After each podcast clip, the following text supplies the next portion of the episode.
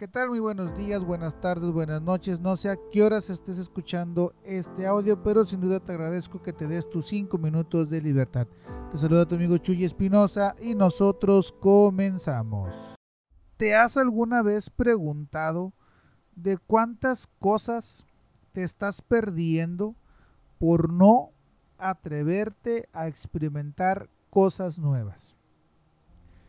Yo era una persona que no sabía manejar en carretera. O mejor dicho, nunca me había atrevido a tomar un vehículo e ir por carretera.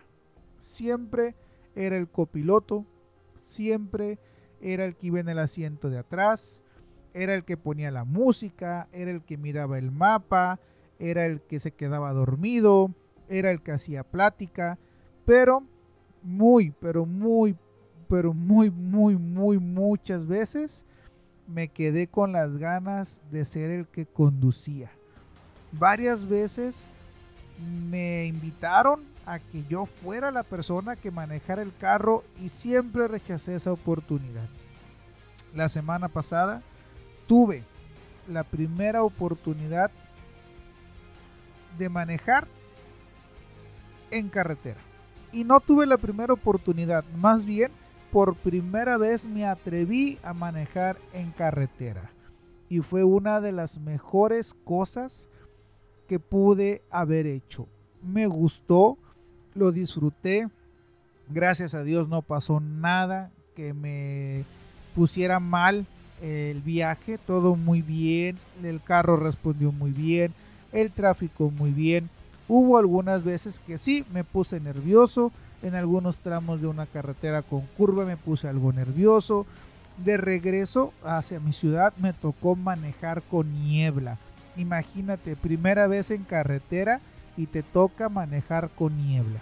No es mala suerte, simple y sencillamente era algo que había que experimentar, algo más, algo que le puso un mejor sabor a ese viaje.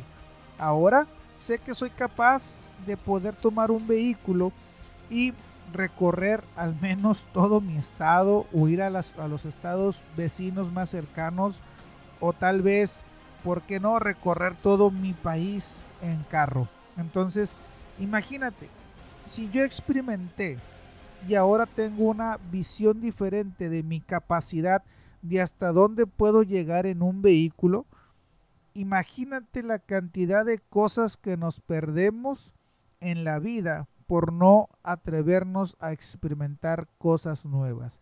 Imagínate la cantidad de sabores, la cantidad de cosas maravillosas que no comemos porque no sabemos qué son, o cosas que no hacemos porque nunca las he hecho, o cosas que no cambio de la forma de hacerse porque siempre se han hecho así.